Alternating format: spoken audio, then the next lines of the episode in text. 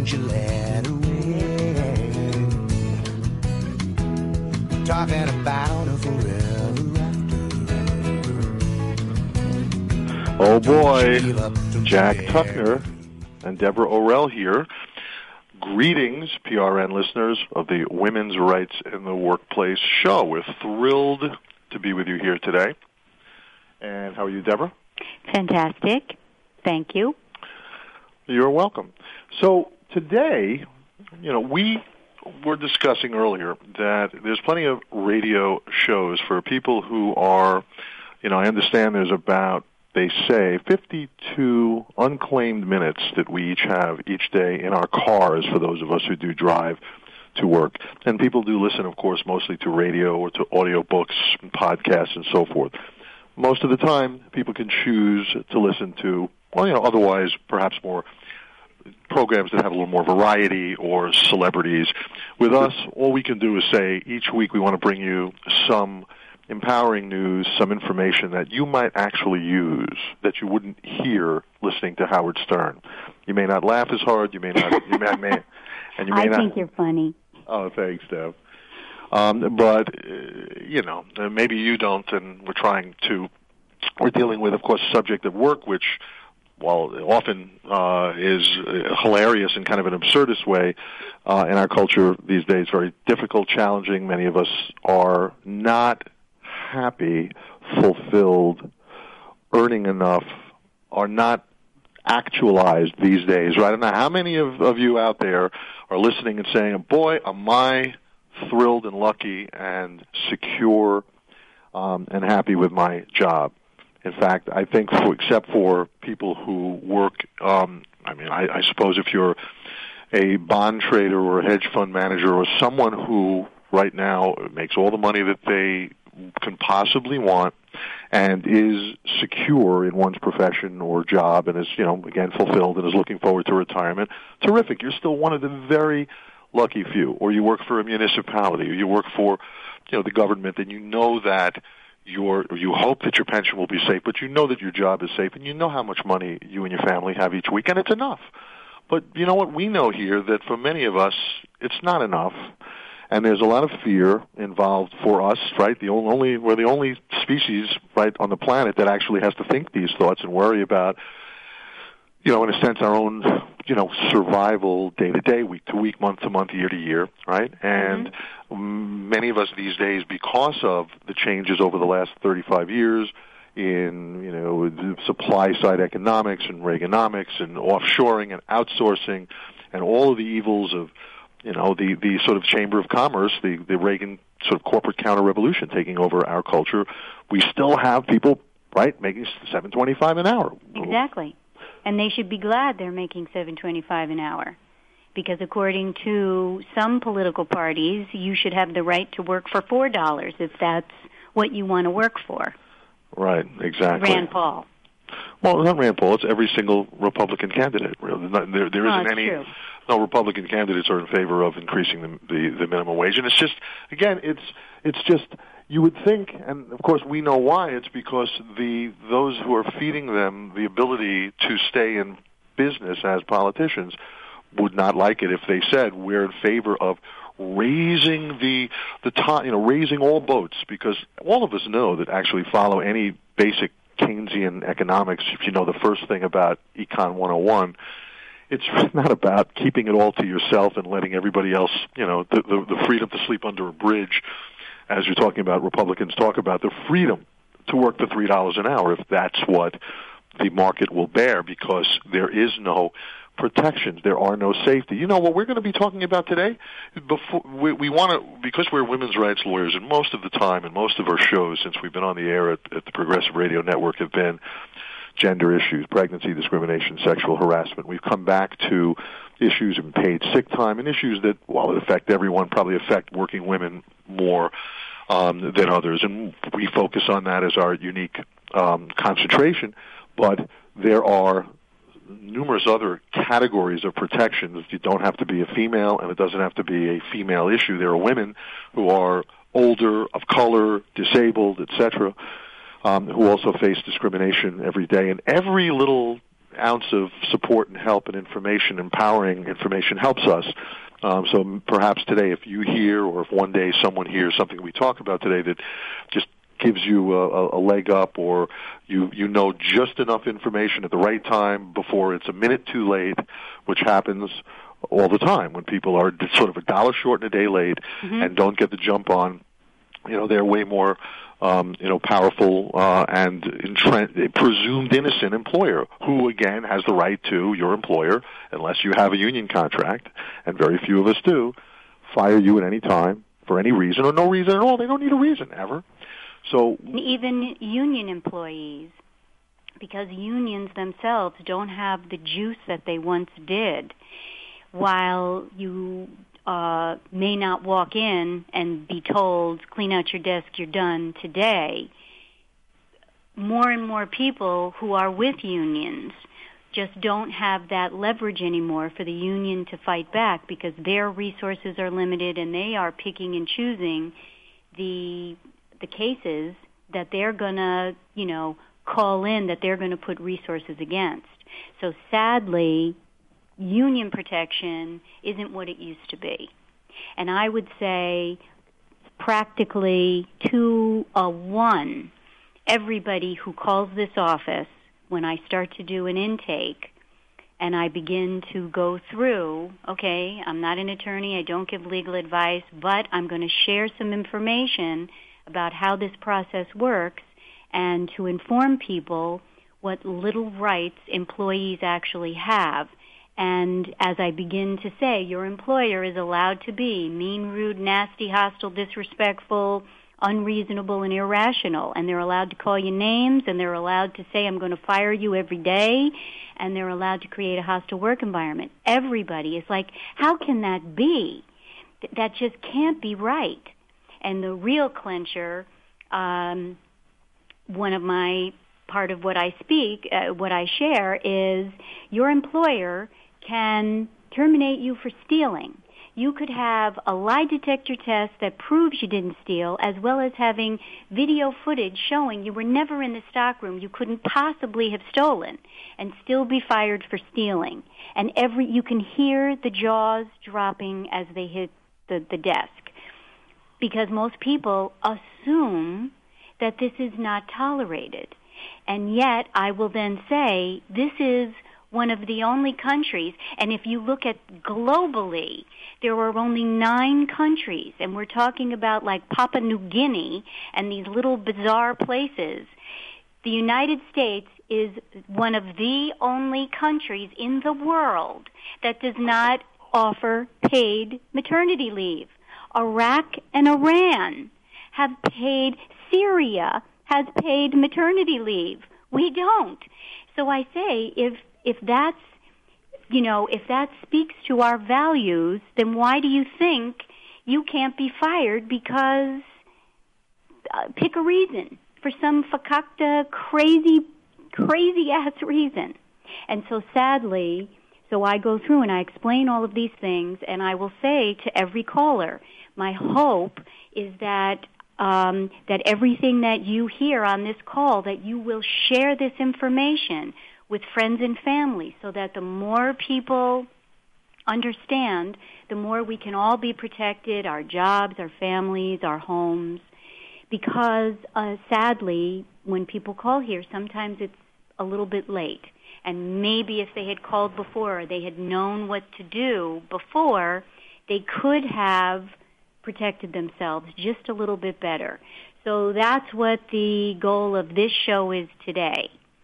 To um, because we have discussed pregnancy, as Jack, as you were just saying, um, pregnancy and sexual harassment. We've done a number of shows on that. Now we're going to review disability discrimination. People getting hurt at work, people just being hurt, and are they? Is your employer allowed to fire you because you got hurt? Um, age discrimination.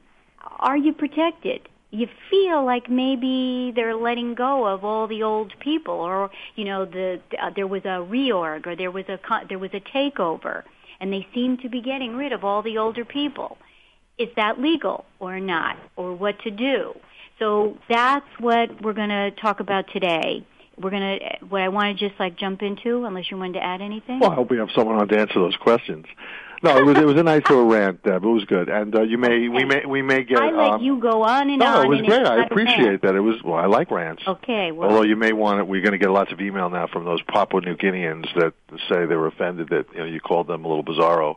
So apologies, you didn't mean that. You meant those kind of countries that are a little bit that off. never heard path. of. Right, and that they have more civilized leave laws than Right. we do in the exceptional United States of America. Exactly. Exactly. No, I, I uh, listen. What I was starting to say before, and you're exactly right. Before 1963, 1963, many of you were not alive yet, but we were, Deborah and I, and it wasn't that long ago. And prior to it, there was no Civil Rights Act. hmm There was no Civil Rights Act. You could be fired for being black. You could be fired because of your national origin. You could be fired because you're a girl.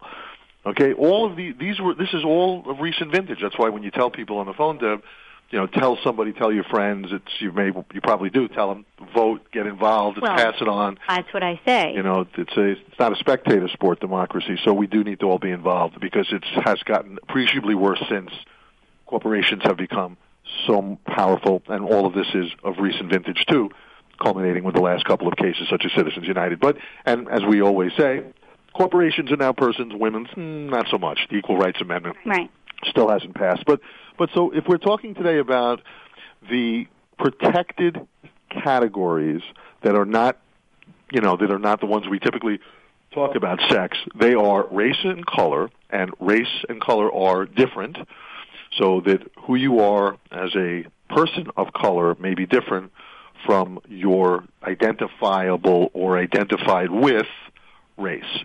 So if you are dark skinned, it doesn't mean, of course, you're African American. People often will say that about now every person of color. As an African American, the person says, well, I'm not African American, thank you very much. Right. I'm from wherever, or I'm from the Caribbean basin, or I'm simply not African, I'm black, or I'm dark, or I'm brown.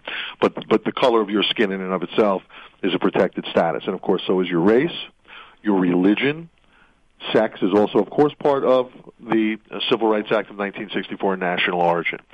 So these were, though, the principal categories. This is all there was, but it was a really good start. When you talk about these sort of highly scrutinized categories, race, color, religion, sex, um, and national origin, um, we could certainly sort of start with those, but I'll say this, just thereafter, under federal law, um, uh, became disability under the Americans with Disabilities Act uh, along about 1991, I believe, and there is also, of course, protection uh, for uh, equal pay, the Equal Pay Act um, of 1963, and the age became in 1967 the Age Discrimination and Employment Act was the first of the age discrimination statutes. That protects us when we turn 40 you know, at the sort of doddering old age of 40, suddenly uh, things change in terms of what your employer has to do yeah. to and with and you. and with that, even though the law says 40,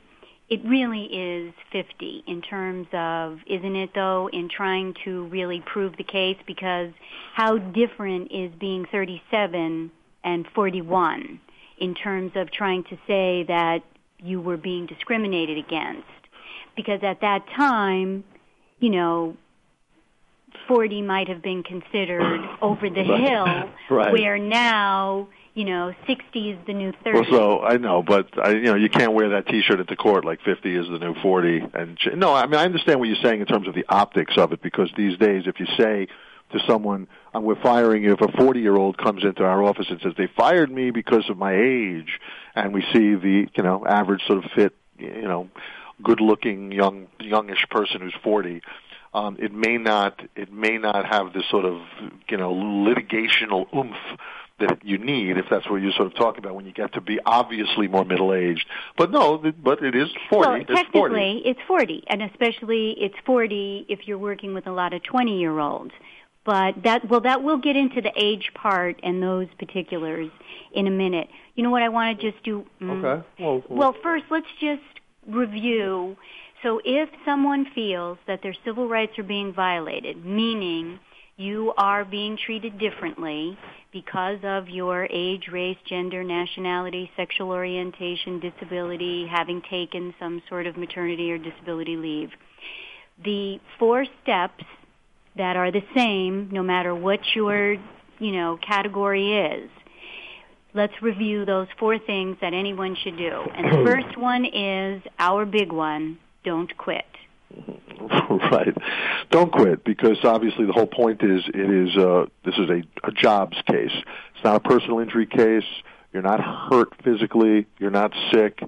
Um, it's all about the conditions, the privileges, kind of the benefits, basically the pay of your job. When most people lose their job illegally and say, I'm going to call us a law firm and we're going to sue for discrimination. We're going to sue for wrongful discharge, which is sort of a way that people think about it. Well, I, I was not really a, a, a, an actual cause of action, but it was this was not right. It's illegal, and it was wrongful. Well, it's only wrongful, right? That's what Deborah was just talking about before, and we talk about each week. It's not wrongful because they're jerks. It's not wrongful because your boss is a bully. It's not wrongful because they scream and yell all the time or they pick on you. And it's not wrongful because the whole thing is, you know, they lie and they make stuff up and, you know, they they just treat you like dirt. That's legal. So you're allowed to be treated like dirt. So if you if they're treating you like dirt and you quit, well, even if you have a case, I haven't even gotten to that. You've just thrown out the baby with the bathwater, right? Because what you just what you give up your own job for. So well, their go, attorney will say, "Well, they quit. How could we have right. tried to work this out?" But their attorney would be right. Right. Because if you again, when you when you take your marbles and go home and forfeit the game, you lose, right? And right. stickball, you lose. Exactly. So you give up, you go home, get another job, but don't whine about it. But unless you, there are rare circumstances. If you're someone who's in a workplace where you'll know this, if this is happening to you or a loved one, where it is so outrageous, it's so bad, and you've tried. Somebody is you're trying. Your loved one is trying. You're leaving a. You have a record of trying to fix it. So let's say it's racial. There's such hostility you know, pervasive, severe hostility that is completely demeaning you and your and your work. So you're going bananas. You you're working in this, in, you know, in a Jim Crow, sick, hostile, bigoted environment. Uh, or as a woman, you're working in the locker room, and it's just it's just it's outrageous. You're they're driving you crazy, and you're trying, and they just make it worse for you. If you quit, where they've kind of running you out of town on the rail, on a rail, and that's what their intention is to get you to quit. And no reasonable person would possibly like stay there without running out, screaming, crying into the you know into the street. Still don't quit.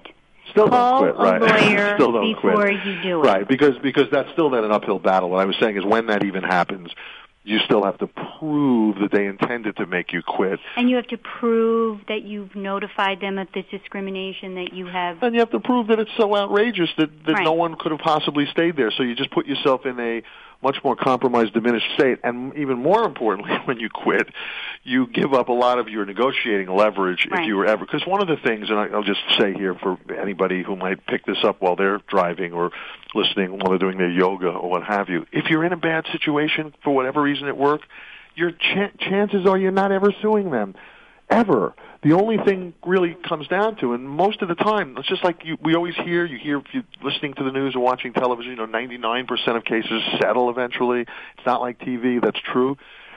If you have a difficult situation at work, it may very well be that you can resolve this and fix it. Either it'll make it better for you, or you can work out a divorce. That's what you want a divorce sometimes, where you leave and can get something for yourself, severance, a buffer, some money so that you can find another job, find another mate to use the same. You know, you have time to say this didn't work out, and now you know what? It wasn't really my fault, but at least I taught them a lesson and I held them accountable and I mm-hmm. leveraged myself six months pay and unemployment benefits and a good reference, okay? Not rich, but now I get to get some unemployment and find the place that respects me. So, and that I appreciate working for. And everything happens for a reason and purpose, they say, and ultimately serves us. That would be terrific, except that if you quit, so back to it, you have just, you know, thrown yourself on your own sword and lost legal you, leverage. Well, you lost it all. You, and you can, and then again, finally, you cannot even collect unemployment when yeah. you quit Don't quit. Unemployment benefits in a city like New York, it's 400 and I think it's about to go up to 410 dollars a week From for six months uh, from 405. Maybe it's going up to 415. I think it's still 405, but it's still it's ten thousand dollars for six months. It, you know, when you're unemployed, it comes in handy, and you don't get it when you quit. You do not get it when you quit because the Department of Labor in your state says, "The heck with you! You quit. You gave up money. Why, why should we go watch TV?" You know, So raise the your second trust fund. step, which you started to mention there, so first is don't quit, and the second is you must notify your employer. Yeah, so so so if if when when you're feeling because of who you are um as you know uh, if it's because of your age you're feeling that you you know now that you've turned 50 and you notice and this this we see this all the time we just had a, I just had a case that resolved of course it was someone in their 60s but um doesn't matter but the question of are they bringing in younger people are they trending young? And sometimes they do that not so much because they want some like young looking faces around, but because they're cheaper. But still, it can be age discrimination when that's what they're doing, and that's we're going to get all these young these these millennials, if that's what they are, still twenty somethings, uh, and pay them much less than we're paying you now that you're 60 and want to put you out to pasture. So if you're feeling that before you're fired, I mean, obviously this notify your employer is not after you're fired if you wait till you're fired, but the concept is that you're sensitive in the workplace to how you're being treated by your employer so that if because of again who you are as a Jew, as a Muslim, as a 55 year old woman, as someone who was recently injured, or if you're in a wheelchair, if you're a lesbian, and you could pretty much, unless you're a white male, which by the way, I suppose you know you could have discrimination. You could have the so-called reverse discrimination. It's all just discrimination if you're a 32-year-old tall white male. But most of the time, tall white men in our culture, right, are are, are privileged and are not experiencing the type of sort of backlash or poor treatment that's not based on you know white male. It's sort of it's like it's our it's the white male's job to lose. It's the white male's job to screw up. You have to screw it up. Right. Usually you're given the benefit of the doubt, right? You you know, I walk into court as a white male. It's like okay, probably in a suit. He's a lawyer. He probably looks he looks like a lawyer as a default. And I always used to say, if I didn't say it on the show once, twenty some five years ago, when I was a young legal aid lawyer with long hair and an earring, I was there wasn't a person in the South Bronx in those courthouses that didn't assume when I walked in, long hair, earring or not, that I was a lawyer. Nobody ever said to me, "Wait for your lawyer." And I've seen in those very courthouses black attorneys, and one in particular, a distinguished-looking man with, you know, I've mentioned this on the show, just be told, asked by a white young court officer to get out of the front row where the attorneys and cops sit and wait for his lawyer because he couldn't have just assumed that even though he was wearing a suit, he's a black guy and he wasn't a lawyer. And I heard, and I heard his very hurt response when he just that must have heard it a million times in his life. Right.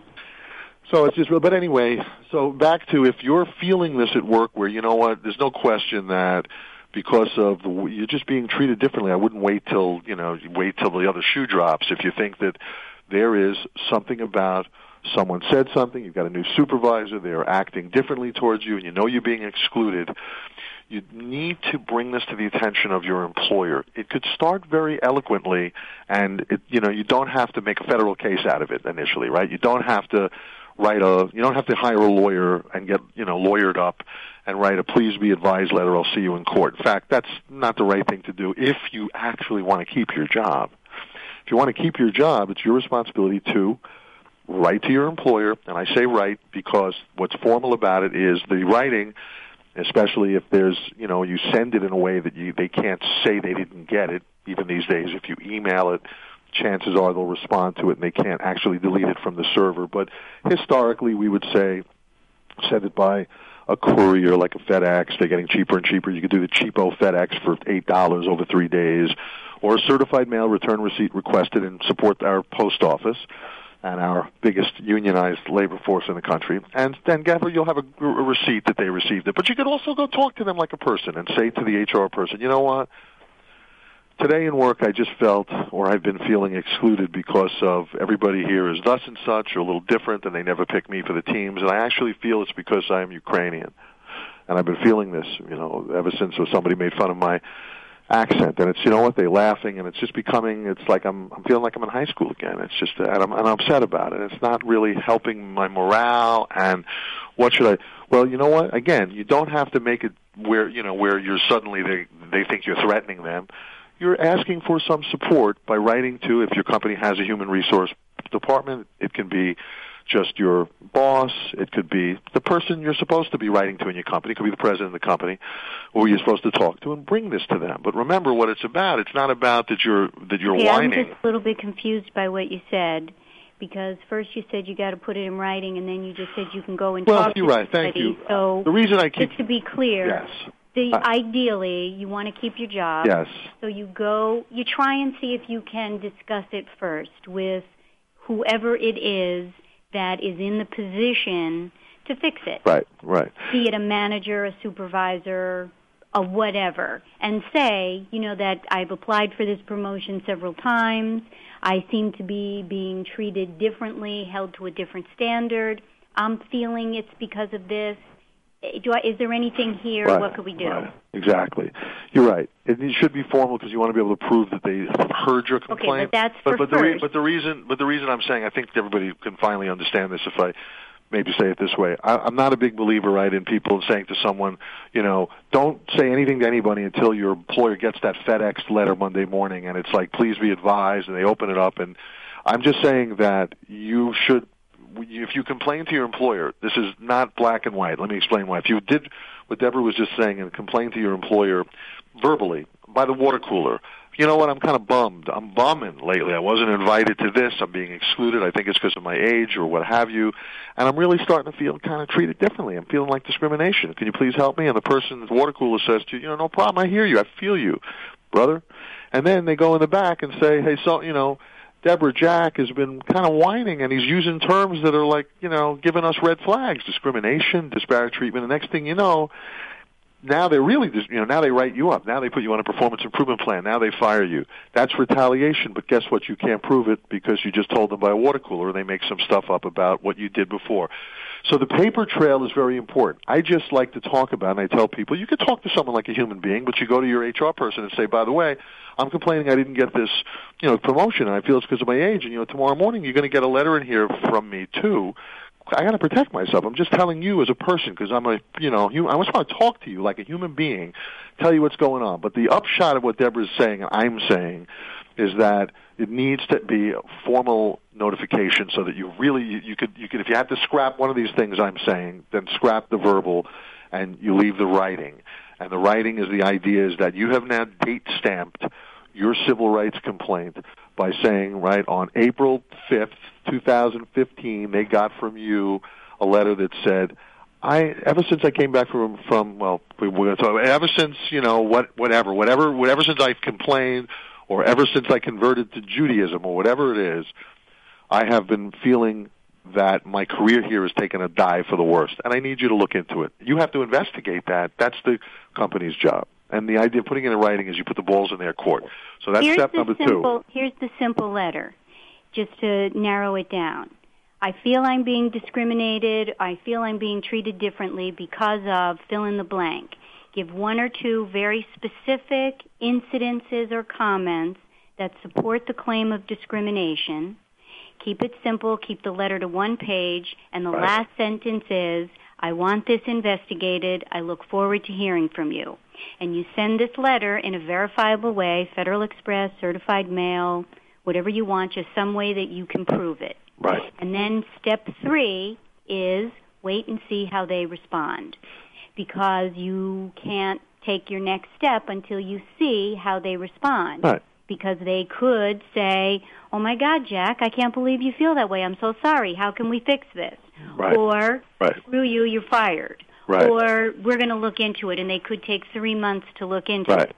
So again, you have to see how they respond. Yeah, before you, you know, make a next move. exactly And then- outstanding Yeah, Right. and then step Nicely said. Yeah is don't quit. And it's that important Right. there's repeating. Right. I mean, the the long and the short of it is, and Deborah's absolutely right. It's so from you know, don't quit to basically you're simply saying, it's almost common sense. You're giving your employer the chance to fix what you feel. Remember, if what you feel is unfair, and what you feel is just not right and screwed up and just totally, you know, unjust, doesn't rise to the level of illegal because it's not based on anything. Like they just don't like the way you dress or the, the you know the cut of your jib or whatever. They just don't like the way you roll. Unless Cut the way of your jib. well, whatever the jib of your whatever the expression Talk is, I don't. about white something. I don't even little know what that is. Well, it's probably also I mangled whatever I was trying to say completely. But but if they don't like you know you um and and it's not for a protected class, they're allowed to. And unless you could spin it, you could feel it this way, where it's like no no we don't like you not because you're one sixteenth Native American, which we just found out about or we never knew. It's not because of that. Or we don't not like you because you're a person of color because we hired you. Guess what? You were black a year ago and we saw it. I'm the guy who's firing you now and I hired you and you were black. It's not about that. It's about this is the reason why we're and often of course not often always that's going to be what they say. So if you're feeling that this no no no no no but I know and we all know and here's the part that we all know we know in a culture that now uh, the report I don't you know that that I don't remember who the latest report on gender pay inequality said women will catch up to men in like the year 2072 you know after we have Something like that. artificial hearts that we print out of 50 machines years from now. exactly we'll be you know living on Mars before women get pay equity and the fact that we live in a culture that is clearly racist I mean we don't have it is clearly racist alive and well you know and it and and probably more so in a lot of ways more entrenched now that it's sort of we've just kind of twisted and everybody we bring along the rubes in the Republican Party when it's all about money and everybody has these wedge issues that you know are about sort of hatred and bias and differences um Okay, we- well, let, we're digressing just Yeah. a little bit here now. So I, I, because I did want to cover some of these Okay. specifics. So the idea was just to go through. If you're feeling discriminated against, these are the four steps. Three. what's your goals when you do that? what is what goal? What is your what is this employee, this person who's listening, who says, you know what, I, I, this is perfectly timely for me because I've been feeling like um, they're messing with me because I'm I turned fifty, right? So you do this. So let's talk about this. So the person says, I want this job. I'm really grieving that I'm feeling this type of distress at work, right? I don't want to lose my job. I just notice I'm feeling badly because I'm old, because they're treating me like shit because I'm old, right? Is that what we're starting? So what the person complains says to the employer, I want you to look into this, right? Because I expect you to fix it. I'm not doing this as a setup. I want you to know that I'm a valued employee. I've been here for 20 years. Can you please look into this? Joe, John, Jimmy, Jane, they're messing with me now because of fill in the blank.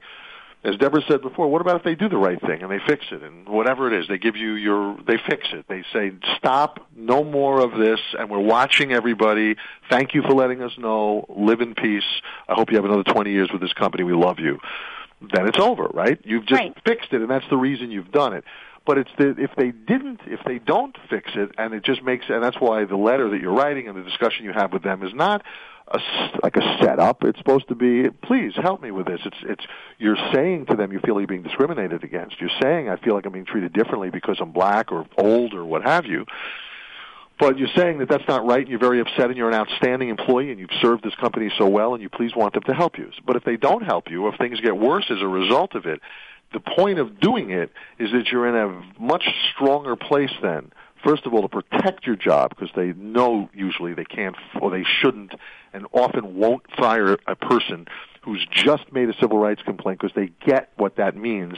And what that means is, so you should know, is you've got leverage because then if it can't, the marriage can't be saved, you can get a divorce settlement. And that's also known as severance. So, and you know, it's helpful if you have an attorney who knows what he or she is doing to help you navigate that. But often you even, you're just saying, if you knew enough, saying, you know what, no, I'm here, and if you don't want me to be here, I'll leave. I'll sign a release saying, I won't talk bad about this company. I won't sue you. I won't go to the EEOC. I won't blog about it. You're going to pay me a year's pay. I want some, I want something because I'm I'm beside myself. So the idea is either I was just getting to they're either going to you're doing this for a reason, not just because the lawyers told you. You want it. You want to save your job, and if you can't save your job, you want to be in a position where you're not just like every other schnook that has to just like you know right walk out the door and get on the bread line. Right. Right. Okay. So what do you want to talk about now? All right. Well, I wanted to specifically discuss, uh, in particular, disability discrimination. okay. Let's do that. So, um, a typical call or a typical situation is um, I've been working for this company for six years. Everything has been great. Um, a year ago, I got I was in a car accident and I had to be out for eight weeks. You know, rehab, recovery, and got my letter from my doctor clearing me to come back uh, with or without a reasonable accommodation. But let's just start with I was 100% cleared to come back. I notified my employer. I'm ready to come back April 1st. And since I got back, I don't have my same job. They're treating me a little bit hostilely, like, oh, well, I guess you were sitting home eating bonbons while we were, you know, doing all your work for you. Um, they, the company may be treating you a little bit hostilely because of having taken this leave. Or, yeah, let's just start with something like that because that, that's a call that comes in. So, are you being discriminated against? Well, are they now treating me badly because I was out because of this disability? And or is it because of the type of my disability? I come back, I had cancer, and then kind of like George Bush when he wouldn't shake Orrin Hatch's hand because he thought he had cooties, he might catch his cancer. Are they treating me, or people do this, right? Whether it's you know, is there AIDS or cancer or leukemia or something a little icky? Are they treating you like damaged goods? Yes, it's disability discrimination. The question I think that you bring up is, you know, as a general rule under the Americans with, Disability, Americans with Disabilities Act, if you have a so-called bona fide disability, this has meaning that it has to be something legitimately you have to have it's you know under certain laws like the New York City law it can be a cold. It could be anything that they have to an impairment. It's anything that you subjectively feel you need a little bit of time to recover from. Under the federal law you have to be something seriously enough serious enough to affect the so-called major life activity like eating walking sleeping sex you know it has to be generally a diagnosable issue. It has gotten in the last few years, the law has gotten much more sort of expanded and more progressive, and it now covers certain pregnancy-related disabilities and disabilities previously that were never covered. It was horrendous until 2008. But basically, the short of it is, if you have, if you're, if you were in a car accident and you were messed up for a while and you were out, Okay, how long are you out? The question is always the needs of the individual with this disability versus the needs of the employer. It's like the, you know, from that Star Trek with Spock, the needs of the many versus the needs of the one. That is the balance always. And they, the employer has to say, well, wait a minute, this, if this is an undue hardship on us, like, wait a minute, you were in a car accident, so how long are you going to be in the hospital in traction? Six months? Well, and then how, how long is it going to take you to get back to work? Another three months, and then you're on light duty. So when can we see you back rocking and rolling? A year from now? We love you, but why would we wait for you? We don't have to. So the question is always reasonable accommodation under every disability act is sort of the buzzword for how much time and usually that's what the accommodation is. It could be something different. I always hear, hear, hear I don't know if I, there's one I talk about if you're losing your vision because of macular degeneration, but you only need a new monitor to be able to see for the next five years because you're going blind very slowly. And the new monitor costs $163 and you ask your employer to please buy it at the visually impaired shop and they say, sorry, no, we're not buying you shit. Not, if you can't see the monitor with, without that $168 enhancement with your disability, you too bad, tough noogies. Then that's disability discrimination. Probably safe. It's probably safe to say because it's not an undue hardship to spend 160 bucks to keep somebody performing the essential functions of their job. If you lose your vision entirely now, you go blind and you're a proofreader and you ask your company to hire someone to read to you so there'll be two people doing your job, they could rightfully say, yeah, that's not reasonable. That's an unreasonable accommodation. We're sorry, we don't have, we can't retrofit this whole place in Braille, and you're a proofreader. So, sorry, go out on disability. All right. So um, it's it's the question of whether the accommodation is reasonable is always, and whether it's an undue hardship on the employer to accommodate you. And what are we? It's either going to be what do you need to keep working right now? Do you need to work from home sometimes? Do you need to come into work at 11 o'clock and leave at 7 instead of 9 to 5 to miss the heavy rush hour for different reasons? We it has to be some type of accommodation balance that makes sense in terms of what do we need to do to keep you earning a living? And it doesn't look like we're saying, again, too bad, next time stay healthy, biatch, right? We can't. Mm-hmm. So, so, and, and it's not, you know, it's certainly the jurisdiction to jurisdiction. It's different, but under federal law, um, you know, it has gotten increasingly much more liberal. In fact, now there is protection for associational disability associational discrimination. If your you know husband, wife, kid, anybody really, it doesn't even have to be a family member, um, has a disability and they treat you differently because of their concern about it, like you're maybe you'll be we won't hire you because your husband's got cancer and you won't be here very much or somebody's got AIDS and you're this or cooties or you're bringing the anything to do with your association with someone that they don't like because of their disability is also now prohibited under federal law. That's a that's a that's a good one. So that's what it, so again the car accident it comes down to you've got you know there's a basic rule of thumb. If you're and again, it depends on the size of your employer. But let's just say you have an employer that's fairly large, and let's say it's covered by the FMLA, and you were in this car accident, you were injured, you'd get three months of time to recover. You get three months, unpaid leave. You get to come back. You get your job if you could do it in three months. What if you can't do it in three months? What about if you need one more month? Well, if you say to your big employer, "I've been here for 15 years. My doctor says I need four more weeks to be on my feet now. I had complications. I had sepsis." And they say, sorry, you only get through 12 weeks. You're not getting four more weeks. We're not waiting for you. And they fire you. I mean, you know, we would take that case. Mm-hmm. Chances are, because what do you mean you didn't wait another four weeks, one week, six weeks? Is it a defi- You know, it's always a balance. It depends. If your employer has, you know, four employees, and you are the pivotal person, and you know they might go, "We're going out of business. We have to have." You know, it, it always sort of depends. But let we're we're assuming here you work for in this, you know, some a big company that or even a or, medium or a medium-sized company, or even you know any company that's covered by federal law with 15 employees, right? Kind of big enough, and so they have to go through this whole, you know, go through the exercise of is it undue hardship, and what do you need, and you need to keep that same kind of paper trail of a record. If you need, if you're out because you're in a car accident, you get the doctor to keep right. And if you keep needing two more weeks, when somebody says to me, "Well, but my doctor says I need three more months on top of the first three months," and I'd say, "Well, would he be willing to?" Initially say you need four weeks, go four weeks to four, go two weeks, two week increments because they're not going to fire you for two more weeks. They were handing us that case.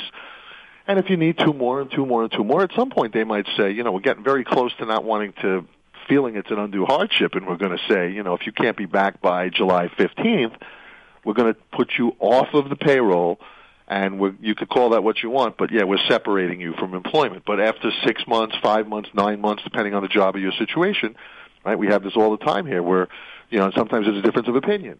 Well, of course, we have city law that's very progressive, where I might say, no, they didn't have to wait for her for seven months, and my partner will say, they should have. They were on notice, and the reason they fired her was directly because of her. They're saying they're firing her because of her sickness, let's say.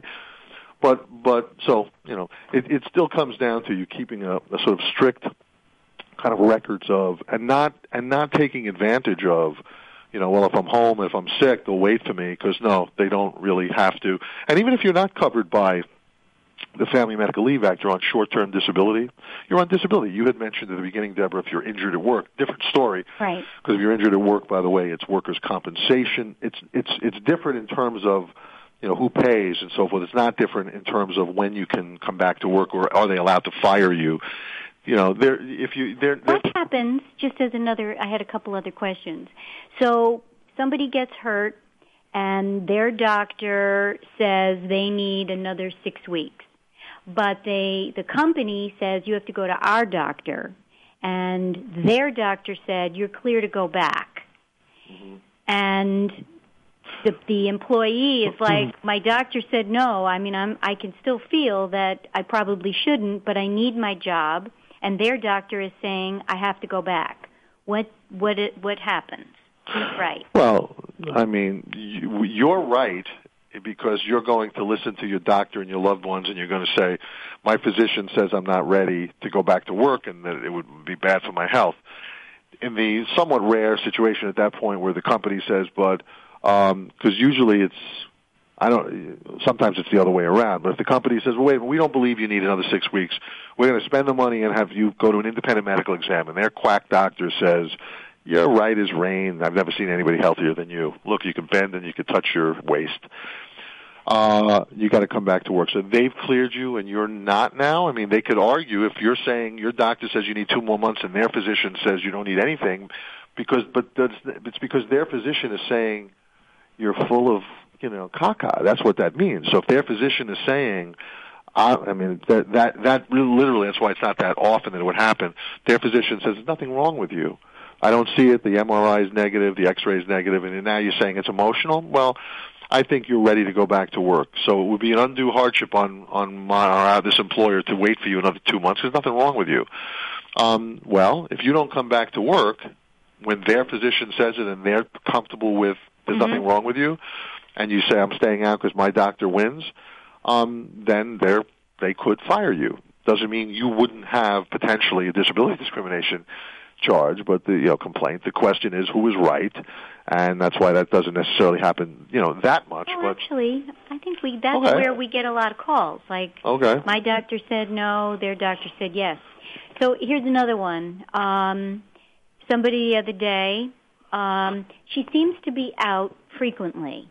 A cold, a sore throat, sometimes her back hurts, whatever it is, about every three weeks she's out at least one day, has a doctor's note, goes to her doctor, is covered, but she seems to be, she has physical, you know, she's sick a lot. And they've written her up for excessive absences. She's been there over just a little over a year, but it's excessive absences. I mean, the re- the reason is no one will tell you. There is no there's no black and white answer to this because if they're writing her up for her absences that are excused with doctor's notes, that's almost per se disability discrimination. I mean, you know, that's the type of case that Bill Sipser would love. You know, it's like they're writing her up for you know doctors are saying she had a sore throat today, but we don't like the fact that you've had that sore throat because you had bronchitis two weeks ago it's disability discrimination, mm-hmm. and especially when they're putting it in that particular way. But but if they ongoingly start documenting, and it's all remember, so if it's about if it's about how big are we, what's your job function, how sick are you, what do you need? How, if it looks like you're malingering, if it starts looking like you're a hypochondriac, if every time you're out it's like, yeah, I went to my doctor, but he says I have sinusitis again, or radiculopathy, I had an adjustment for my chiropractor, it's the same thing. I went to my shrink, said I needed a mental health day, and he wrote it up. Mm-hmm. I was anxious. Okay, but at some point they might say, and they can, and they do, we're like done with this. We're not your family. We're not a group home. And we're not, our compassion has limits because we're it's a capitalist society and drop dead. We have to keep covering for you all the time. So it's what's reasonable. Mm-hmm. They might try, a smart company might try to figure out a way to sort of put you out to pasture but you know that's where it becomes. What's wrong with this person? Like the, i'm thinking of one we have just like that. It's ongoing. Where they're like okay there's never any diagnosis. And the diagnoses are always like we're we're still working on this for a year. And they if they say well again you know we're we we're we're very compassionate except that don't do it on our time.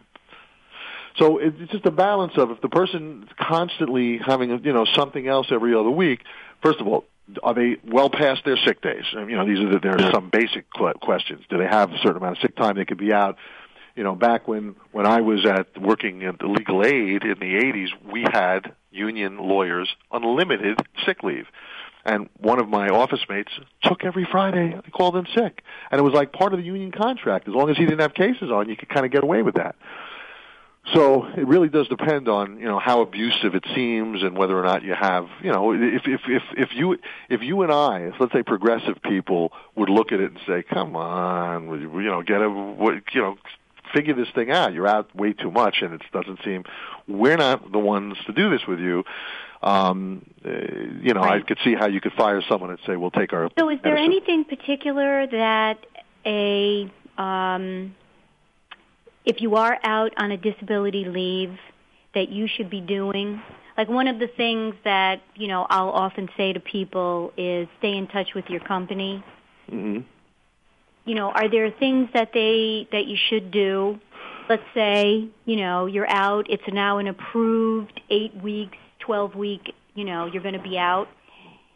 Well, if you're out on an approved eight week disability leave, whether it's for your maternity leave or because of your car accident, or your Lyme disease or fill in the blank, Um, if you've got the piece of paper that says you're out for eight weeks now, thank you very much. We'll see you then. You don't really have to do anything. But what you know, I think you're alluding to is you want to keep your company in the loop. You want to keep them apprised. You do. Right. You don't want to be like where they're saying we. If if they're saying at the end of the day, which is what they often say, we were trying to reach you. Yeah, You were that's- AWOL. Where were you for all this time? And you're saying I was calling and no one was answering. I was texting my boss and she didn't. You know you, you're making them boo-boos there. It's a mistake because you're giving them the ammunition to say, whoa, whoa, whoa, we sent you, we called you, your phone was disconnected or whatever, and you were just, you know, incommunicado. So what you want to do is be the proactive one to say, excuse me, each time again, I've sent formal, I've sent emails following up saying, my, you know, and I've copied three people on it. Be proactive. You know, I've copied my boss Right. and her boss and the HR person saying, just went to the doctor. They want to keep because you care about your job and you want to show the respect Right. for, the, for your colleagues, right? But you and don't want to through. be out of sight, out of mind. Right, and you and you don't want to also be acting like you are just the out of sight, out of mind home. Is I'm home watching now, you know, the you know, I'm binging on HBO on demand.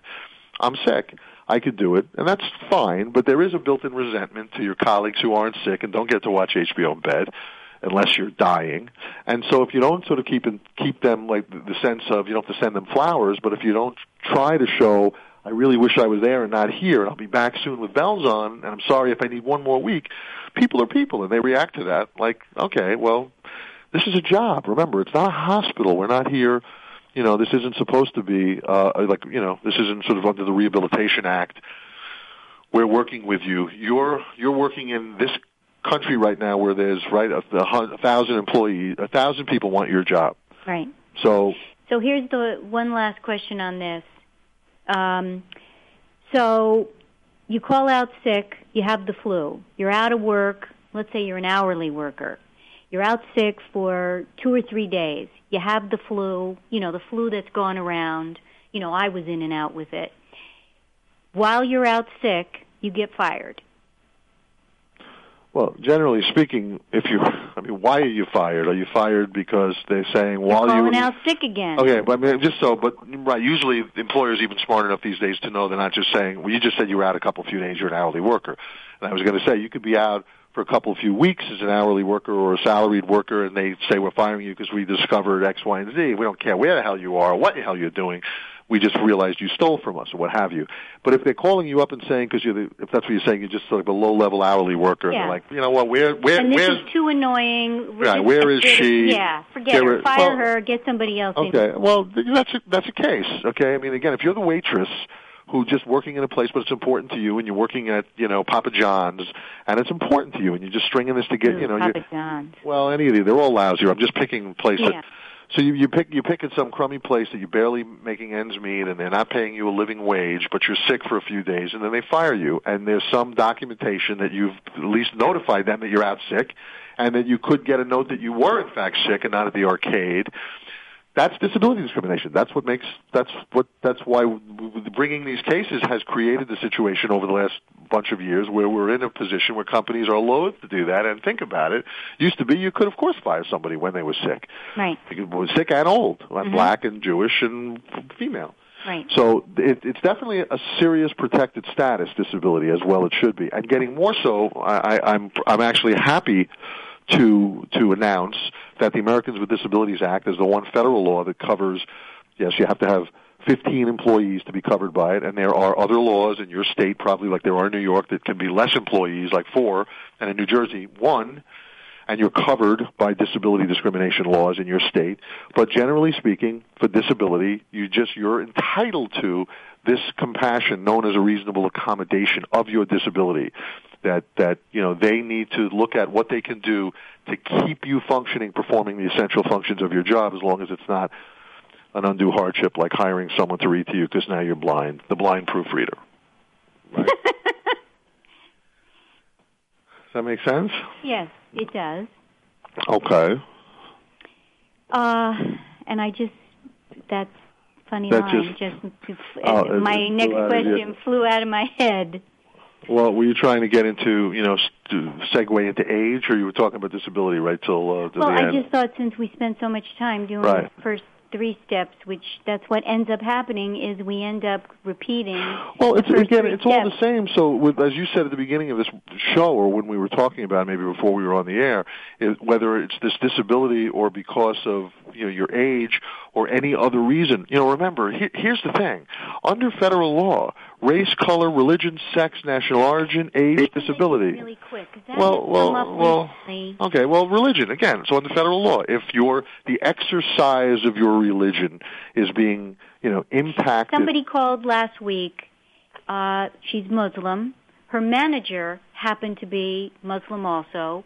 The only two people in a big, big department store who actually prayed.